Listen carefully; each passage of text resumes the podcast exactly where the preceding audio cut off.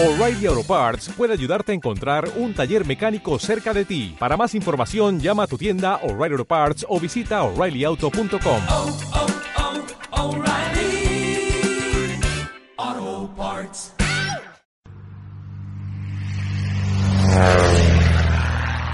Esto es Motor y al aire.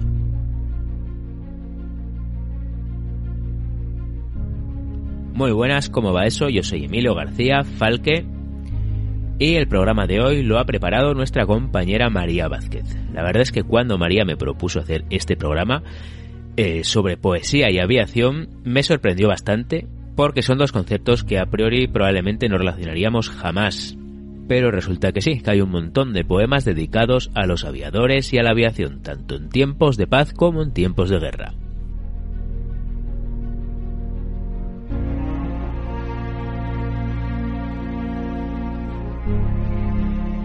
Así que si a ti también te ha sorprendido el título, quédate, escucha el programa y luego nos cuentas si te ha gustado o no.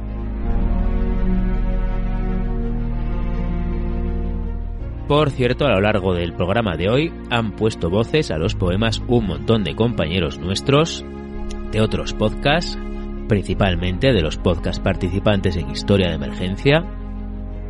Puedes jugar si quieres a intentar adivinar las voces.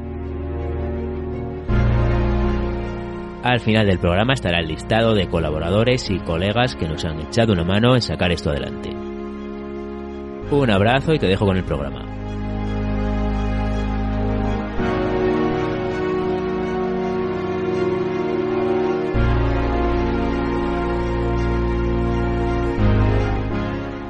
Hola a todos, soy María Vázquez y hoy en este programa de Motor y al Aire os quiero hablar de algo especial, de la poesía y su relación con la aviación, que sí que la tiene, aunque no lo parezca.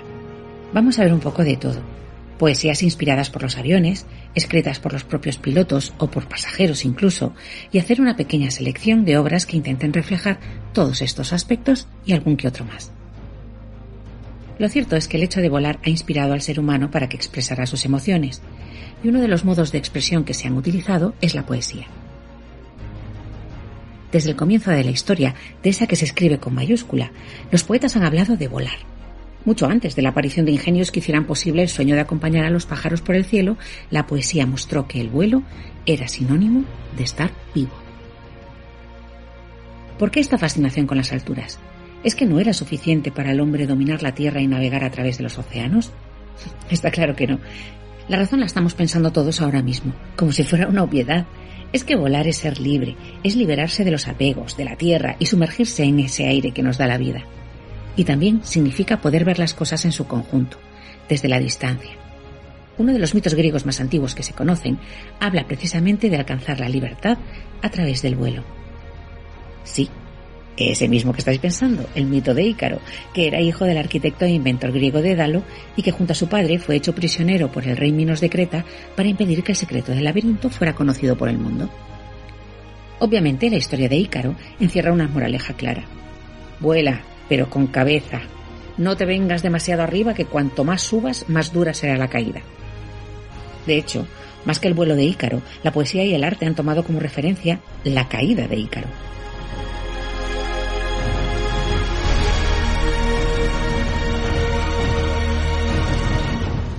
Pero eso, lo de caer, no nos interesa en absoluto. Es mejor ver el vuelo de Ícaro como la expresión de las ansias de libertad y de superación del ser humano. Así lo vio el poeta japonés Yukio Mishima, que en su obra El Sol y el Acero de 1967 incluye este poema dedicado a Ícaro, del que traemos un pequeño fragmento. ¿Será entonces que pertenezco a los cielos? ¿Por qué si no persistirían los cielos en clavar en mí su azul mirada, instándome, a mí y a mi mente, a subir cada vez más, a penetrar en la bóveda celeste, tirando de mí sin cesar hacia unas alturas muy por encima de los humanos? ¿Por qué, cuando se ha estudiado a fondo el equilibrio y se ha calculado el vuelo hasta sus últimos detalles de manera que se elimina todo elemento aberrante, ¿por qué, con todo, este afán de remontarse ha de parecer en sí mismo tan próximo a la locura. Nada hay que pueda satisfacerme. toda novedad terrena pierde enseguida su encanto. Me siento atraído hacia arriba sin cesar, más inestable, cada vez más cerca de la refulgencia del sol. ¿Por qué me abrasan estos rayos de razón? ¿Por qué me destruyen estos rayos? Pueblos y sinuosos ríos allá abajo me parecen tolerables a medida que aumenta la distancia. ¿Por qué suplican, consienten, me tientan con la promesa de que puedo amar lo humano viéndolo únicamente así, a lo lejos? Aunque la meta nunca puede ser el amor, ni de haberlo sido, podría yo haber pertenecido jamás a los cielos.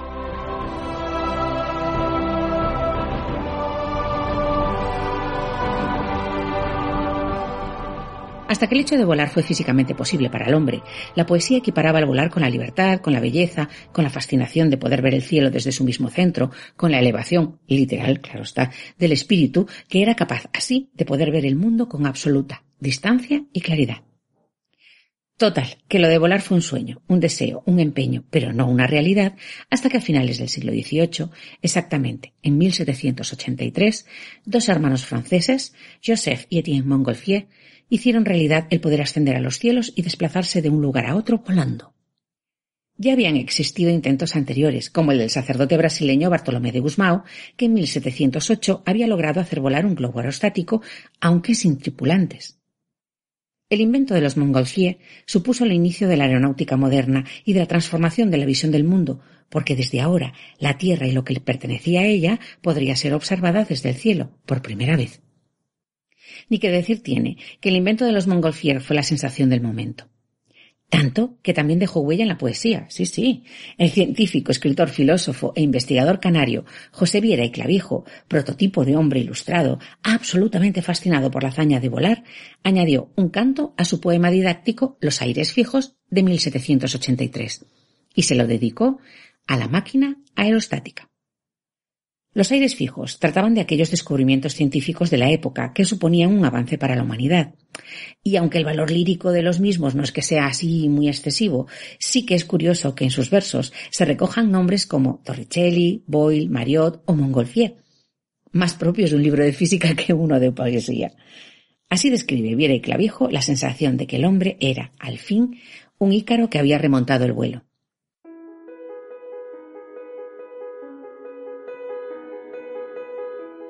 Mucho deda lo humano tu antojo de remontarse al diáfano elemento, y de mucho el probar tan noble arrojo, ícaros fueron, burla y escarmiento. Mas llega un hombre ya, que del sonrojo vengando la razón, muestra talento de subir a surcar la azul esfera, con alas de aire fijo, no de cera. A abrirse rumbo el hombre se aventura, y hender del aire el piélago fluctuante no con pecho de bronce y armadura, como el primer osado navegante.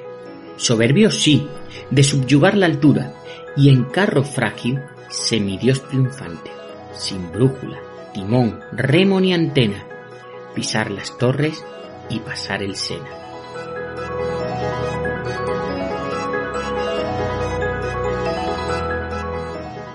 La aeronáutica había nacido y ya se celebraba en poemas. Pronto llegaron los inventos que pretendían mejorar el vuelo y sobre todo controlarlo en su despegue, aterrizaje y velocidad. Los planeadores y también los llamados globos dirigibles comenzaron a surcar los cielos y a hacer soñar a aquellos que quedaban en tierra. Hasta que a finales del siglo XIX, otros dos hermanos, esta vez norteamericanos, llamados Wilbur y Orville Wright, decidieron ponerse a trabajar en serio en lo que sería el aeroplano, un ingenio capaz de soportar el peso de una persona, elevarse por sí mismo del suelo, mantener la altura y volver a tierra sin daño alguno. Lo lograron el 17 de diciembre de 1903. Había nacido el avión. La aparición de la aviación propiamente dicha supuso algo realmente impactante, un cambio tan radical en la concepción del mundo que hizo creer que el futuro ya había llegado. El siglo XX comienza con la irrupción en el arte, la literatura y la música de las vanguardias artísticas, y una de esas vanguardias especialmente tomó al avión como imagen del progreso. Es el movimiento denominado futurismo, una vanguardia artística italiana en cuyas obras se aprecia la fascinación por la máquina, por la idea del progreso y por la marcha siempre hacia adelante. Uno de sus líderes, Filippo Tommaso Marinetti, publicó en 1914 una obra escrita en verso libre llamada El aeroplano del Papa, repleta de imágenes contra el catolicismo por un lado y por otro contra la presencia del imperio austrohúngaro en el Adriático. En esta obra de Marinetti, el avión es el símbolo de la libertad de los territorios italianos ocupados por los austriacos. Más alto, más lejos, vuelo fuera de los muros, y he aquí que hay vítores de cruces amotinadas allí, entre los barcos de los cipreses gendarmes. Los jardines sepulcrales tienen alaridos rojos y verdes y los mármoles blancos parecen mil pañuelos ondeando. Quisiera que los muertos me siguieran en mi vuelo esta noche. Esta noche los muertos están ebrios, están alegres. Como vosotros, muerto, yo estaba muerto, y he aquí que he resucitado. No solo a los futuristas italianos les fascinó el avión. Otros autores vinculados a las vanguardias también sucumbieron al encanto de volar. Entre ellos, uno de los más grandes poetas chilenos, Vicente Huidobro, que en el canto tercero de su obra Altazor, titulado El viaje en paracaídas, narra cómo el mundo cambia con la aviación y cómo el paisaje se transforma cuando un avión surca los cielos. Romper las ligaduras de las venas, los lazos de la respiración y las cadenas, de los ojos senderos de horizontes, flor proyectada en cielos uniformes, el alma pavimentada de recuerdos, como estrellas talladas por el viento. El mar es un tejado de botellas, que en la memoria del marino sueña. Cielo es aquella larga cabellera intacta, tejida entre manos de aeronauta, y el avión trae un lenguaje diferente. Para la boca de los cielos de siempre, cadenas de miradas nos atan a la tierra. Romped, romped tantas cadenas. Vuela el primer hombre a iluminar el día, el espacio se quiebra en una herida. El poeta sevillano Rafael Lasso de la Vega, representante de las vanguardias poéticas en España y amigo también de Huidobro, dedicó en 1920 un poema a los aviones en los que los compara con aves, una comparación de lo más natural por otro lado. Los aviones tienen siempre desplegadas las alas. Posados sobre la tierra, guardan la actitud de su vuelo. Peces voladores en la piscina celeste rizan el rizo en espirales mejor que pájaros. El aviador rige su nave sentado en su trapecio movible hacia los cuatro puntos cardinales. Alas sin plumas, veloces en el éxtasis dinámico, al girar de la hélice, atraviesan las ráfagas de viento volando afirmativas. Después en el hangar, los aviones que tornaron duermen sobre sus piernas y descansan.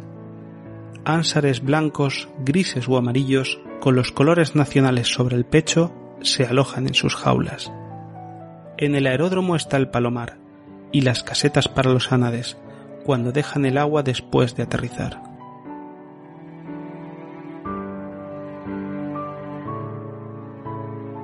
La aviación tenía en estos primeros años un aura heroica que se vistió de tragedia cuando estalló la Primera Guerra Mundial. La Gran Guerra supuso el comienzo del uso de la aviación militar. Las hazañas de los pilotos de ambos bandos hacían nacer las leyendas sobre los ases del aire, pero al mismo tiempo llenaban de terror a quienes veían que el peligro también iba a acechar a partir de entonces desde los cielos. A los héroes de la infantería, la caballería o la marina se añadieron ahora en la Gran Guerra los pilotos de avión. Surgieron canciones militares que hablaban de la gloria y los peligros de volar en aquellas máquinas. Una de ellas es la llamada canción del piloto moribundo, que se puede encontrar con diferentes títulos que surjan de su primer verso. La podemos encontrar como un joven piloto, un pobre piloto, un valiente piloto. El caso es que el resto de los versos cuentan, con mucho humor, cuál era el destino, en muchos casos, de los jóvenes aviadores en la guerra. Una de sus versiones dice así.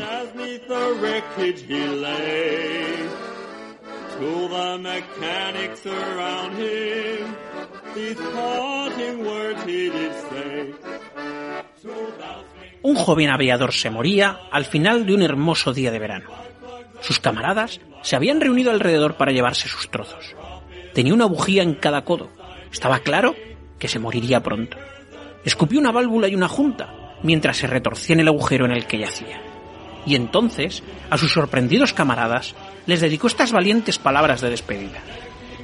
Quitadme el distribuidor de la laringe y la válvula de mariposa del cuello. sacadme las varillas y las levas de los riñones, que hay muchas piezas buenas en este desastre.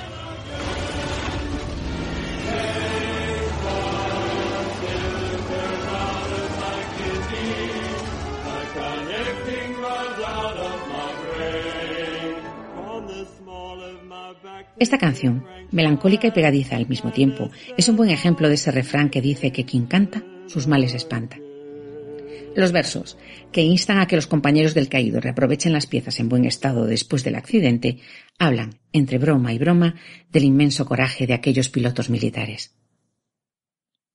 El gran poeta irlandés William Butler Yeats escribió en 1919 un poema titulado Un aviador irlandés presente su muerte, donde describe la serenidad con que los pilotos debían afrontar sus misiones, alejándose de las emociones para cumplir su cometido. Yo sé que encontraré mi destino allá, entre las nubes, en lo alto. A quienes yo protejo nada estimo, odio no guardo a quienes combato. Mi país es la cruz de Kitartan, y en Kitartan son pobres mis paisanos. Ningún final podrá arrancarles nada o los hará más felices que antes.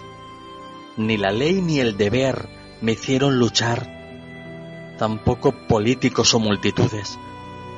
Solo un solitario y placentero afán me empujó a este tumulto entre las nubes. Recuerdo todo, lo tengo en cuenta. Sobre el futuro, ahorro palabras. Bastantes gasté ya con el pasado. Y compenso esta vida con esta muerte.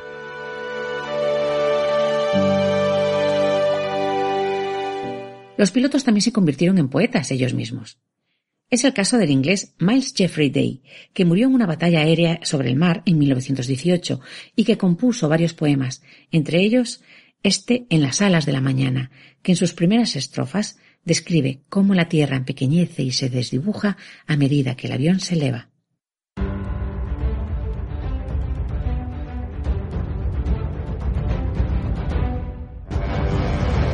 Un súbito rugido, una ráfaga poderosa, una o dos sacudidas, un ascenso suave, la visión borrosa de la Tierra alejándose. Y después, toda sensación de movimiento muere lentamente. Silenciosa y tranquila, la Tierra se aleja, como las aguas tranquilas que fluyen bajo un puente. El ala, girada, se inclina hacia el suelo el propio suelo se desliza con elegante balanceo. Y el final del lejano camino gira lentamente y desaparece de la vista, de nuevo bajo el ala, para deslizarse con la serenidad de antes. Una alfombra sobre el suelo con estampado cubista. Las colinas se hunden suavemente y los valles se elevan con delicadeza los campos llanos empequeñecen ridículamente. Van pasando cada vez más lentos, hasta que apenas parecen moverse. De repente desaparecen de la vista, escondidos por fugaces mechones de blanco marchito.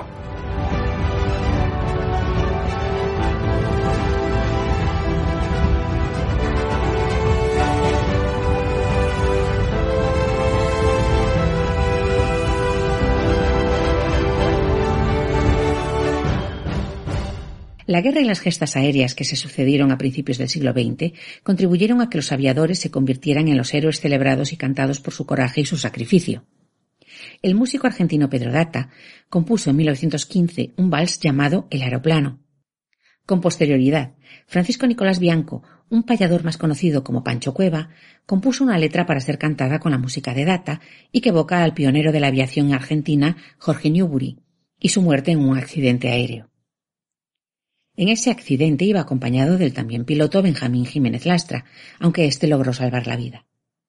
Los versos que compuso Pancho Cuevas para el vals dicen así.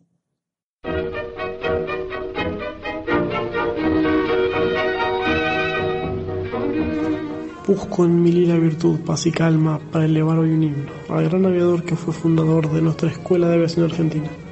La luz y la fe y hasta el alma que no ha de morir y ha de ser de mi patria el porvenir. Pobre Newbery, tu muerte ha enlutado el suelo mío, quedando todo sin brío por tu desgraciada suerte. Y hoy sin ti la aviación se perdió porque ese afán de cruzar quedó sin realizar. Pero no, pronto hemos de ver surgir otro nuevo aviador capaz de vencer sin morir. Y del astra el aviador también quedará su nombre escrito tal vez, porque fue su compañero leal que al caer junto a sus pies lo vio en los brazos de la gloria morir sin decir adiós.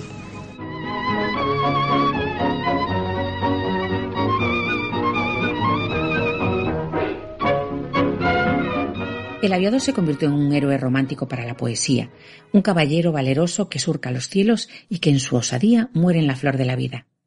Así lo vio Rafael Alberti, poeta español de la generación del 27, en su poema El aviador, donde la figura del piloto se convierte en una metáfora del amor que muere joven. Madre, ha muerto el caballero del aire que fue mi amor. Y en el mar dicen que ha muerto de teniente aviador en el mar. Qué joven madre, sin ser todavía capitán. Otro miembro de la generación del 27, el médico y poeta sevillano José María Romero, fascinado por el mundo de la aviación, componía en 1919 su canción del aeroplano, cuyo principio dice así. Abandona la tierra y dirígete al cielo, mi águila blanca de alas enormes y vibrantes. Eleva tu hélice potente entre torbellinos de aire. Elévate en el espacio. Sigue tu ruta hacia el azul. Tú que no tienes que seguir un camino inmutable de carriles de hierro, ni una ruta trazada por corrientes marinas. Tú que no necesitas carreteras, ni la energía dócil de los cables eléctricos, y tienes un motor por corazón. Gasta el caudal de tu sangre inflamable, y entre detonaciones y ráfagas de esencias hechas humo, deja la tierra y elévate en el aire traza en el espacio rutas nunca surcadas y descubre horizontes nunca vistos.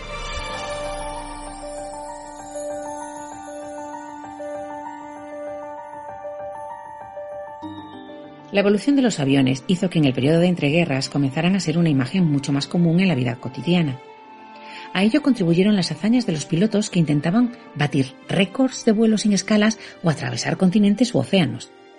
Uno de esos pilotos fue Amelia Earhart, que antes de su desaparición en el Pacífico en 1937, intentando completar la vuelta al mundo, dejó un buen número de escritos, y entre ellos este precioso poema titulado Coraje.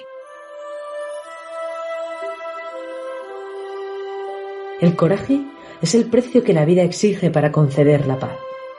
El alma, que no lo conoce, no sabe qué es liberarse de las cosas sin importancia. No sabe de la soledad lívida del miedo, ni de cumbres montañosas donde la desgarradora alegría escucha el sonido de las alas. ¿Cómo puede la vida concedernos el don de existir? Compensarnos por la fealdad gris y opaca preñada de odio, a menos que osemos domeñar el alma. Cada vez que elegimos, pagamos con coraje el contemplar rendidos el día, y lo consideramos justo.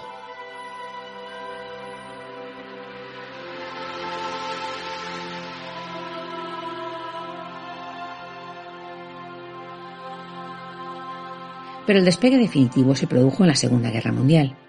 La aviación fue una de las grandes protagonistas del conflicto, ya fuera en Europa, en África o sobre todo en el frente de Asia-Pacífico. Muchos pilotos de guerra plasmaron sus emociones por escrito. Uno de ellos fue el francés Antoine de Saint-Exupéry, autor del Principito y de otros libros como Piloto de guerra, Vuelo nocturno o Tierra de hombres. Saint-Exupéry desapareció en julio de 1944 mientras realizaba una acción de reconocimiento y aunque no escribió poesía, su prosa, llena de musicalidad, cadencia y simbolismo, sí puede considerarse una prosa poética, como lo demuestra este fragmento de Tierra de Hombres. En el avión, cuando la noche es demasiado bella, te dejas llevar. Casi no pilotas. Y poco a poco, el aparato se inclina hacia la izquierda crees que vuelas horizontal cuando bajo el ala derecha descubres un pueblo. En el desierto no hay pueblos. Otras veces lo que descubres es una flota pesquera en el mar, pero en el mar del Sahara no hay flotas de pesca. En esos casos te ríes de tu descuido y suavemente enderezas el avión. el pueblo vuelve a su sitio, se vuelve a colgar en el firmamento la constelación que se había dejado caer. ¿Un pueblo? Sí, un pueblo de estrellas. O este otro párrafo de la misma obra que habla de la igualdad de todos los seres humanos y de que si esa igualdad se asumiera, las guerras no existirían. En cuanto a ti que nos salvas, beduino de Lidia, te borrarás, sin embargo, para siempre de mi memoria. No me acordaré más de tu rostro. Tú eres el hombre y te me apareces con el rostro de todos los hombres a la vez. No nos has visto nunca y ya nos has reconocido. Eres el hermano bien amado. Y a mi vez, yo te reconoceré en todos los hombres. Te me apareces bañado en nobleza y bondad, gran Señor que tienes el poder de dar de beber. Todos mis amigos, todos mis enemigos en ti marchan hacia mí, y yo no tengo ya un solo enemigo en el mundo.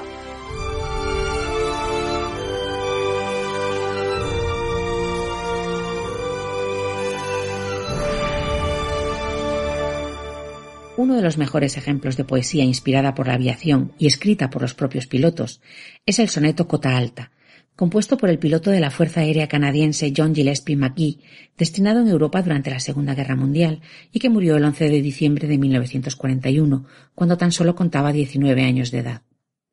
En su poema, McGee habla de las emociones que le produce volar y llegar a donde ni hombres ni aves lo han hecho antes.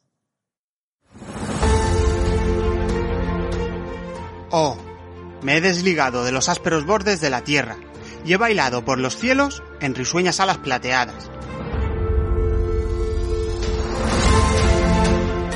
He subido hacia el sol y me he unido a la alegría de las nubes atravesadas por su luz.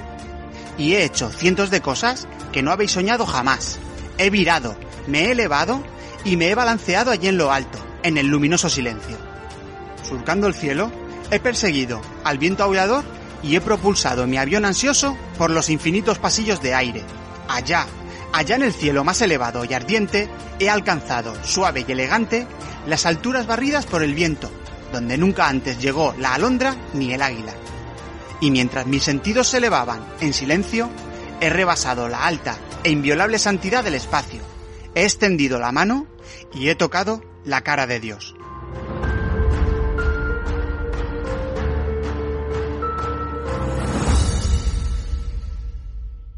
El poema de Gillespie se ha convertido en todo un himno para aviadores e incluso astronautas. El cantante norteamericano John Denver también adaptó los versos para una canción. Y en la película canadiense de 1993, For the Moment, dirigida por Aaron Kim Johnston y que transcurre en un campo de entrenamiento de pilotos en Manitoba en el año 1942, el protagonista, interpretado por Russell Crowe, recita el poema. Durante la Segunda Guerra Mundial, la aviación japonesa fue una de las grandes pesadillas de los aliados en el frente del Pacífico. Los pilotos suicidas, los kamikaze, fueron un cuerpo del ejército concebido como un arma. Se atribuye su creación al almirante de la Armada japonesa Takijiro Onishi. El almirante Onishi era un gran poeta, aunque curiosamente su obra más conocida son los versos que dejó junto a su nota de suicidio en la que se disculpaba por haber enviado a tantos jóvenes a la muerte. Onishi se suicidó tras la rendición de Japón y los versos que escribió tenían forma de dos haiku. Renovado. Me siento como la luna serena tras la tormenta. Todo ha terminado. Una siesta de un millón de años.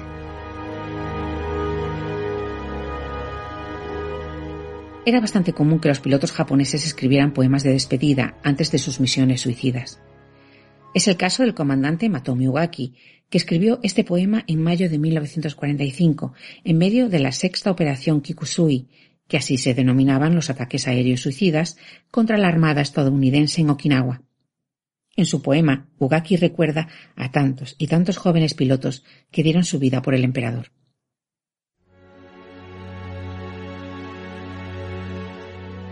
Las flores del ataque suicida caen al final de la primavera. Los jóvenes, con la primavera, mueren como las flores de cerezo. Muertas las flores, dejan los cerezos solo con hojas.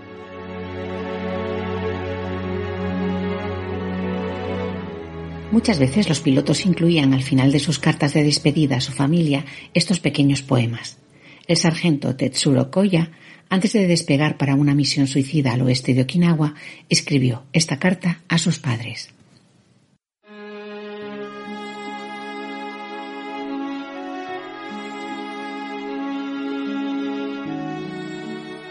Queridos padre y madre, doy la bienvenida a abril con sus flores de cerezo completamente abiertas. Una pequeña flor de cerezo de 27 años también caerá, como lo harán esas flores. Saldré con valor y ejecutaré un ataque suicida. El 6 de abril, ese día afortunado, debo dar mi vida por el emperador. Sé que debería haber enviado cartas a cada uno de mis hermanos y hermanas pequeños, pero acabo de recibir la orden. Por favor, perdónenme por las prisas. Solo les pido que en el futuro, por favor, les alienten con mi espíritu. Me estrellaré y recibiré una dulce lluvia de piadosa recompensa. Si no reciben noticias de mi muerte en combate, sepan que llevaré a cabo mi ataque suicida a las 18 horas del 6 de abril.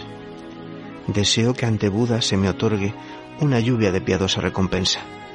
Por favor, cuídense. Termino mi vida un poco antes que la suya. Estaré esperando la llegada de todos ustedes. Padre, por favor, comunique esta carta al abuelo Tetsuro.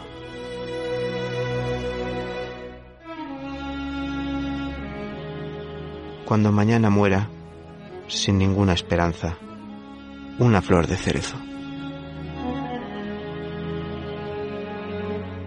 No solo los soldados oficiales escribían poemas, generalmente en forma de haiku, sino que la guerra influyó enormemente en escritores e intelectuales japoneses, muchos de ellos críticos con la política militarista y expansionista del Japón. Uno de esos escritores fue Watanabe Hakusen, que incluso fue detenido y encarcelado por sus haiku de tema antibélico. En 1944 se incorporó a la infantería de marina y sufrió varios ataques de la aviación estadounidense, especialmente de los cazas Grumman Hellcat. Algunos de sus haiku de este periodo dicen así. La guerra es ruido y humo. Quiero gritar. La sangre de mis amigos se dispara y se lanza en ocho direcciones. Hasta la cubierta de sangre llega un límpido y frío ocaso. Los ataques incesantes de la aviación estadounidense sobre Tokio están presentes también en los poemas del novelista y autor teatral Kubota Mantaro, que escribió este haiku.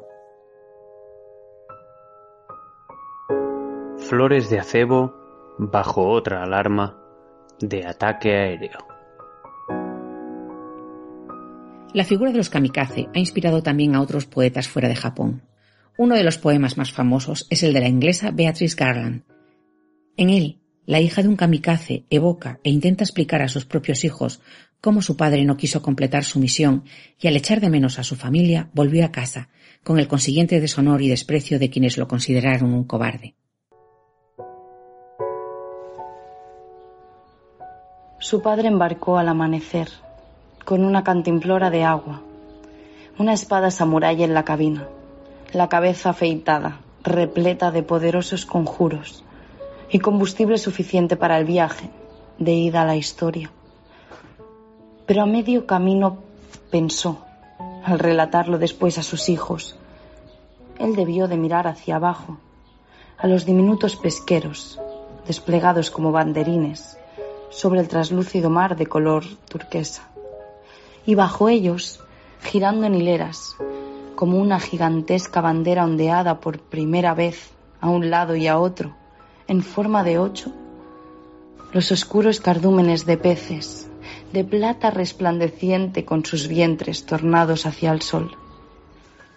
Y recordó como él y sus hermanos esperaban en la orilla y levantaban torres de grises guijarros nacarados para ver cuál resistía por más tiempo el turbulento envite de las olas que devolvían a salvo la barca de su padre. Sí, la barca de su abuelo, empapada de salitre, a salvo en la orilla, repleta de caballas con nubes dibujadas, de negros cangrejos, camarones bigotudos, boquerones de relajada plata y alguna vez un atún, el príncipe oscuro, musculado, peligroso. Y a pesar de que él regresó, mi madre jamás volvió a hablar en su presencia, ni le miró a los ojos, y los vecinos tampoco. Le trataban como si ya no existiera.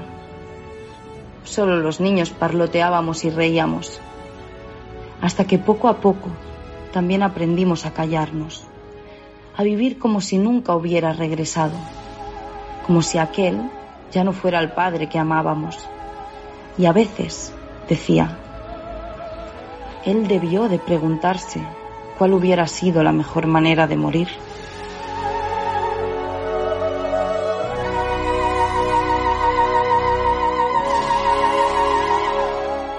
Los conflictos que siguieron a la Segunda Guerra Mundial también fueron inspiración para la poesía, esta vez más de protesta que de expresión de emociones. Y de nuevo, fueron también pilotos los que escribieron versos sobre su experiencia en la guerra. Es el caso del piloto de la Fuerza Aérea estadounidense Horace Coleman, que reflejó de un modo irónico la amargura de la guerra de Vietnam, donde sirvió, en su poema Un piloto negro derribado aprende a volar. Los versos dejan ver el hastío por el final de una guerra a la que, seguramente, seguirá otra en la que continuar matándose. Ahora que la guerra ha terminado, deberemos volver a matarnos los unos a los otros.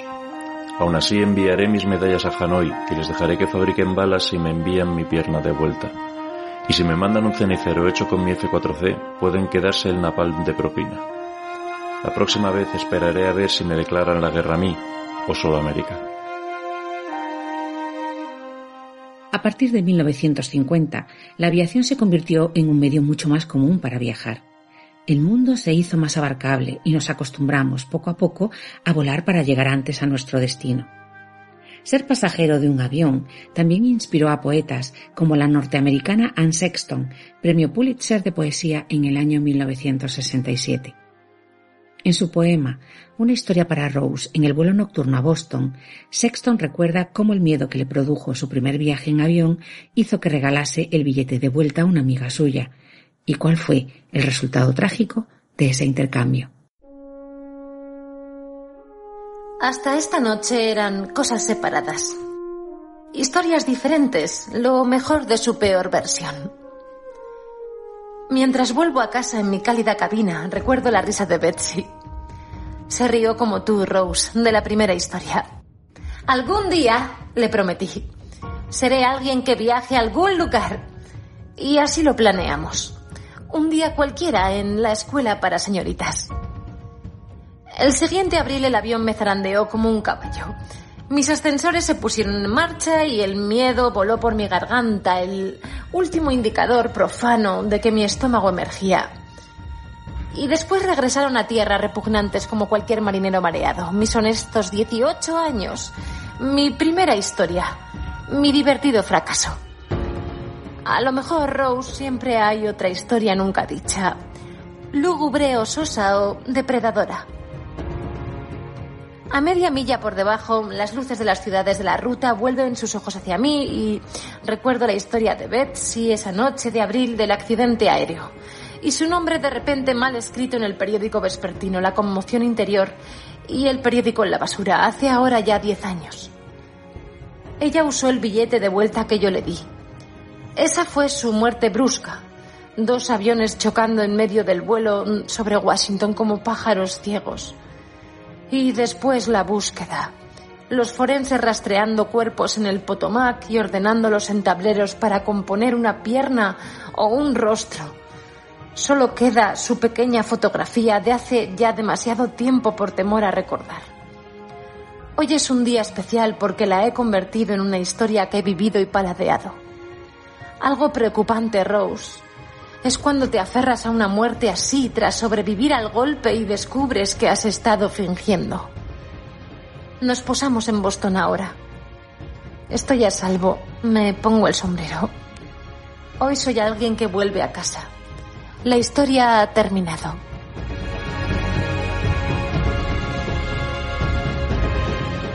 Los aviones también inspiraron, de un modo mucho menos trágico, al poeta chileno Pablo Neruda, quien en su libro de las preguntas lanzaba esta al aire mientras comparaba a los aviones con pájaros y a los helicópteros con abejas. ¿Por qué los inmensos aviones no se pasean con sus hijos? ¿Cuál es el pájaro amarillo que llena el nido de limones? ¿Por qué no enseñan a sacar miel del sol a los helicópteros? ¿Dónde dejo la luna llena su saco nocturno de harina?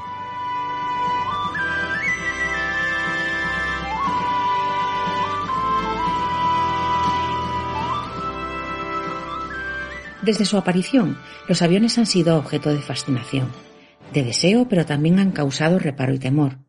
Y todo ello se ha reflejado, tal y como hemos visto en esta pequeña selección, en poemas que tratan del asombro que producen los aeroplanos, de las emociones que despiertan en quienes los ven y quienes los pilotan, en quienes deben utilizarlo como arma de guerra, en los pasajeros de un vuelo. El último poema de este podcast es, en parte, un resumen de todo lo que significa un avión, lo escribió el poeta estadounidense Lawrence Ferlinghetti tras los atentados del 11 de septiembre de 2001.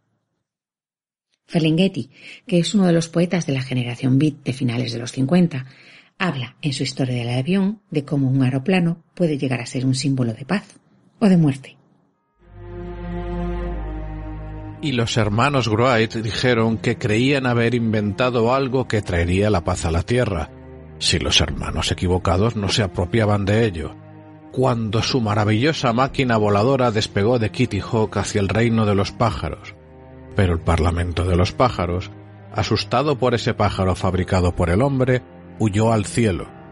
Y después el famoso espíritu de San Luis despegó hacia el este y voló sobre el gran charco, con Lindy a los mandos vestido con su casco de cuero y sus gafas, esperando vislumbrar las palomas de la paz, pero no pudo aunque sobrevoló Versailles. Y después, el famoso Clipper Yankee despegó en dirección contraria y atravesó volando el Pacífico increíble. Pero las pacíficas palomas se asustaron al ver este extraño pájaro anfibio y se escondieron en el cielo oriental y después la famosa fortaleza volante despegó plagada de armas y testosterona para asegurar la paz y el capitalismo en el mundo. Pero nadie pudo encontrar a los pájaros de la paz antes o después de Hiroshima.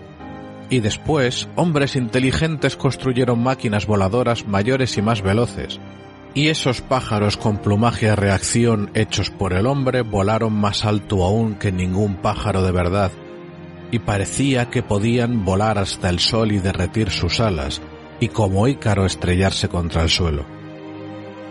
Y se olvidó a los hermanos Wright en los bombarderos que volaban a gran altura, que entonces comenzaban a derramar sus bendiciones en algunos terceros mundos mientras clamaban que buscaban palomas de la paz y siguieron volando y volando hasta que llegaron al siglo XXI y un buen día el tercer mundo devolvió el golpe y asaltó los grandes aviones y los condujo hasta el corazón de la América de los rascacielos donde no había pajareras ni parlamentos de palomas. Y en un abrir y cerrar de ojos, América se convirtió en parte de la tierra quemada del mundo y un aliento de cenizas atraviesa la tierra y por un largo momento de la eternidad hay caos y desesperación y seres queridos enterrados y voces, gritos y susurros llenan el aire por doquier.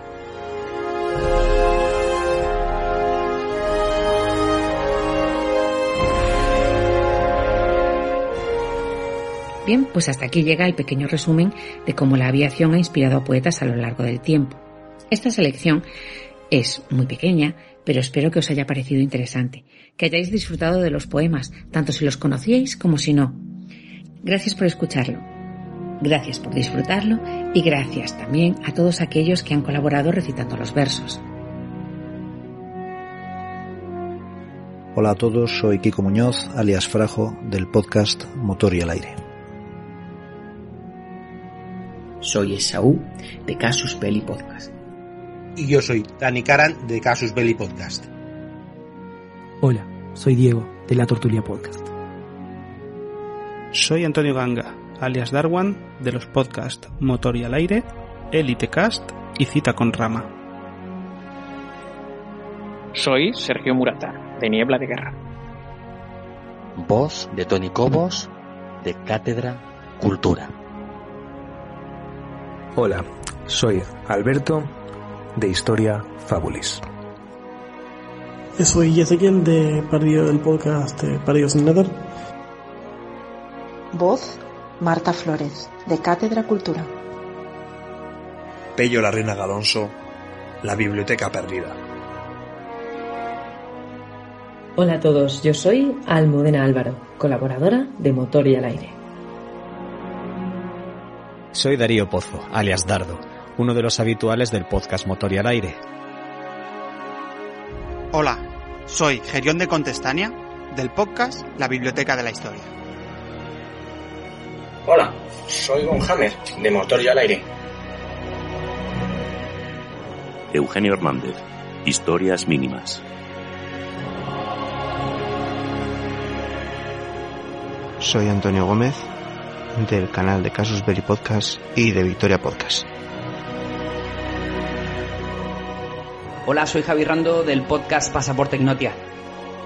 Soy Tofolo, colaborador del programa Motor y al Aire. Laia López, de Cátedra Cultura. Hola a todos, soy Fernando, alias Marqués, en el proceloso mundo internetero. Hola, soy Greta Garet, amiga del podcast Motor y al Aire. Soy Sebastián de la Tortulia. Hola, soy Juan Luis Churilla de Por Tierra Mar y Aire Podcast. Esto ha sido todo por hoy. Yo soy Emilio García Falque. Las músicas de este programa han corrido a cargo de Iska, Epic Soul Factory, Green Young, Soundside y por supuesto Gregoire Lurn. Espero que te haya gustado, no te olvides darle a like si es así. Un abrazo y nos vemos en el próximo programa. Y por supuesto, buen vuelo.